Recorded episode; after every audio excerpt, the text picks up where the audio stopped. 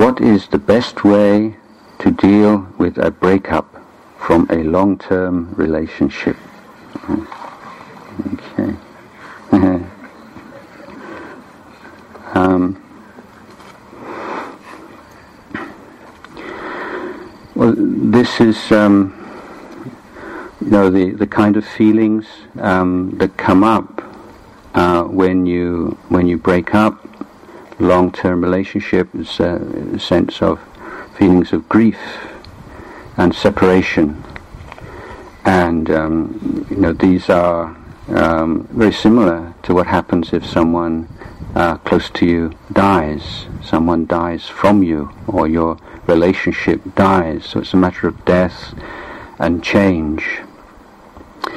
Um, in um, putting purely um, Dhamma um, point of view, that as meditators and as practitioners of Dhamma, what we're seeking to do is to look at life more closely and more directly and seeing in just in very small everyday affairs this constant change and arising and passing away and coming together and separating.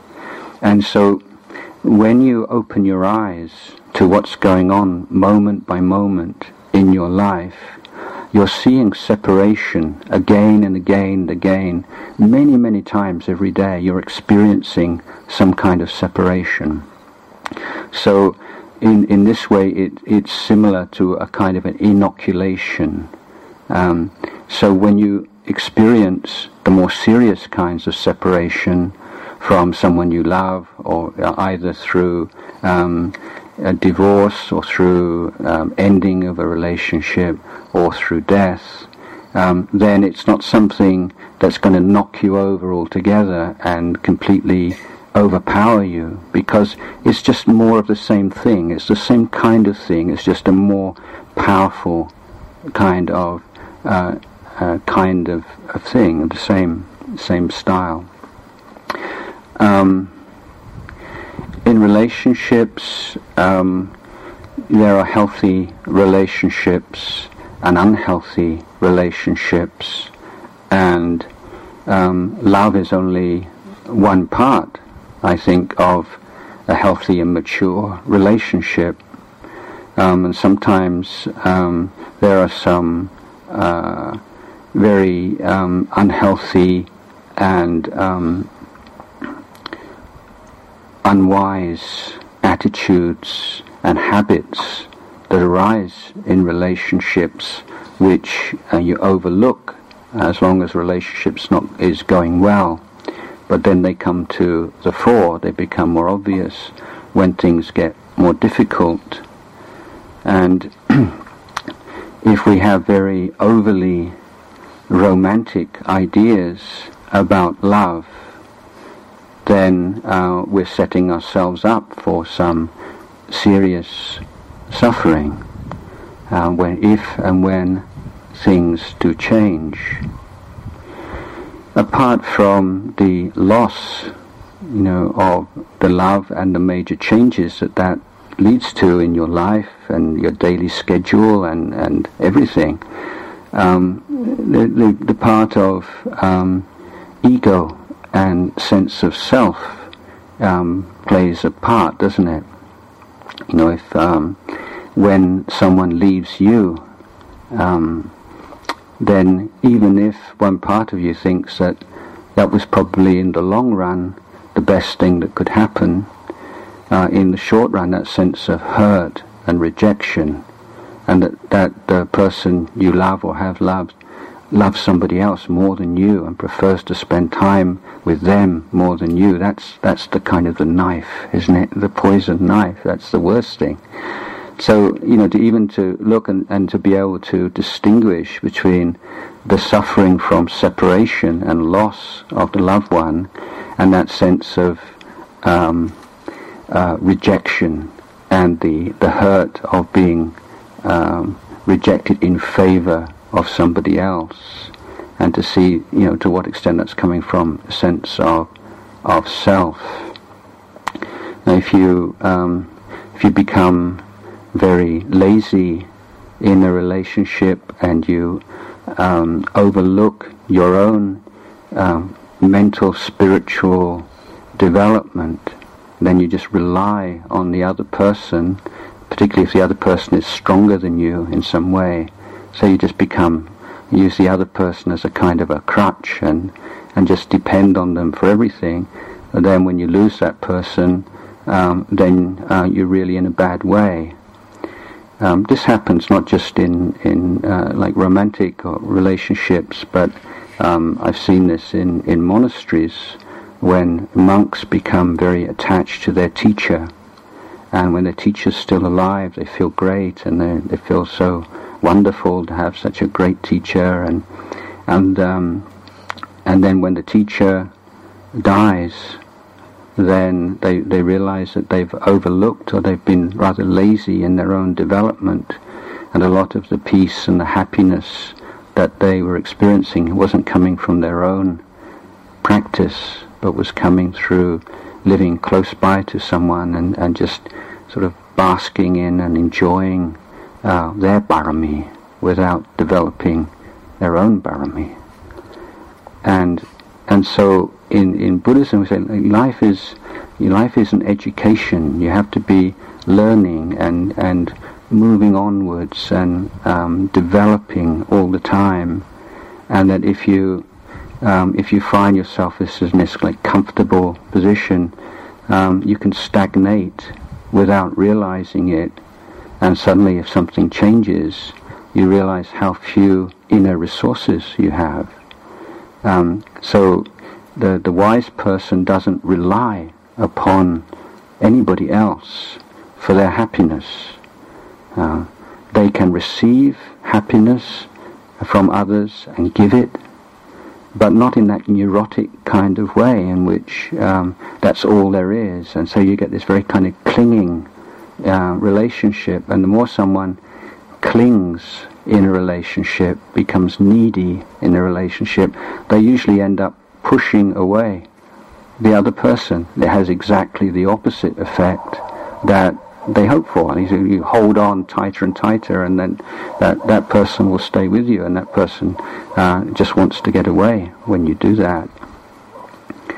So, in the end, um, there's always going to be a period of sorrow, and sadness, and pain, but it's um, how you deal with that, and there are two um, unwise ways of dealing with the pain of separation. Uh, one is just to um, indulge in it and just um, sit and sit and imagine all these kinds of fantasies and movies where something happens and they phone up and they and then it's all back how it used to be again and everything's wonderful once more um, and it could happen like this, and he says this, and she says that, and, oh, it's just like in Hollywood movie. Um, and then, and, and just uh, spending so much time regretting the past and wanting it to be back as it was.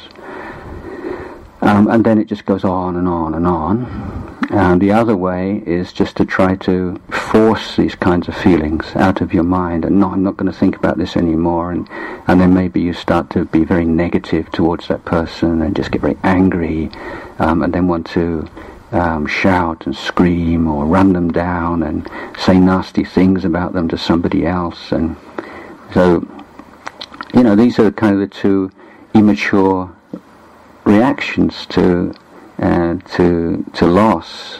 You know, there's like the indulgence in it and the anger and the negativity and just not wanting to feel like this anymore.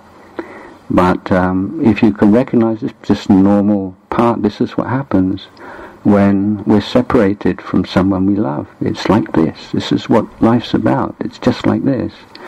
Um, and if you're, well, um, who knows? You know, in the long run, um, whether this is a good thing or a bad thing, hard to say.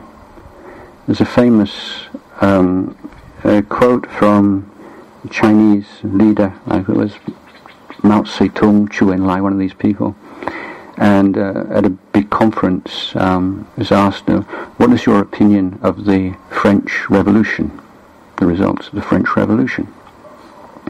and this Chinese leader said, uh, too soon to tell. Mm. So, you know, the French Revolution was in 1789. He was asked in 1960 something, and he said it's too soon to tell. Um, and you know, uh, many uh, of you have had now in in good and healthy relationships, um, and you know, it's probably um, after finishing other relationships, sometimes in a messy and painful kind of way. Um, so if you hadn't had that painful, messy, nasty, awful breakup with that person, you wouldn't be with the person you're with right now. So it's mene. You see, a, this isn't just kind of trying to um, comfort yourself, but it's the truth. It's it's you can't tell. Um, but there is, um, you know, my my advice is that you need your own inner resources. You you can't um, look for somebody else to make up for all you lack within yourself. This idea, I'm, you know, I'm, I'm not like this. I'm like, you know, get some. I'm very weak, so get someone very strong. I'm not very good like this, so I get someone like that. And the idea is these two halves come together, and you make a composite whole and can sort everything out. It doesn't work like that.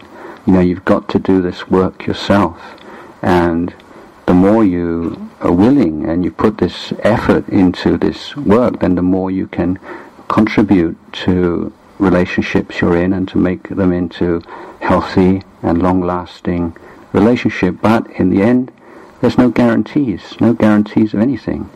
Um, you know how you are and your values, and when you're when you're 20, um, and when you're 25, and when you're 30, and when you're 35, uh, you can have, you know, uh, young man and young woman have you know very close in the way they look at the world, in their values, um, so many things when they're 20, but by the time they're 25 or 30, maybe they've started to uh, go in different direction. This kind of thing can happen.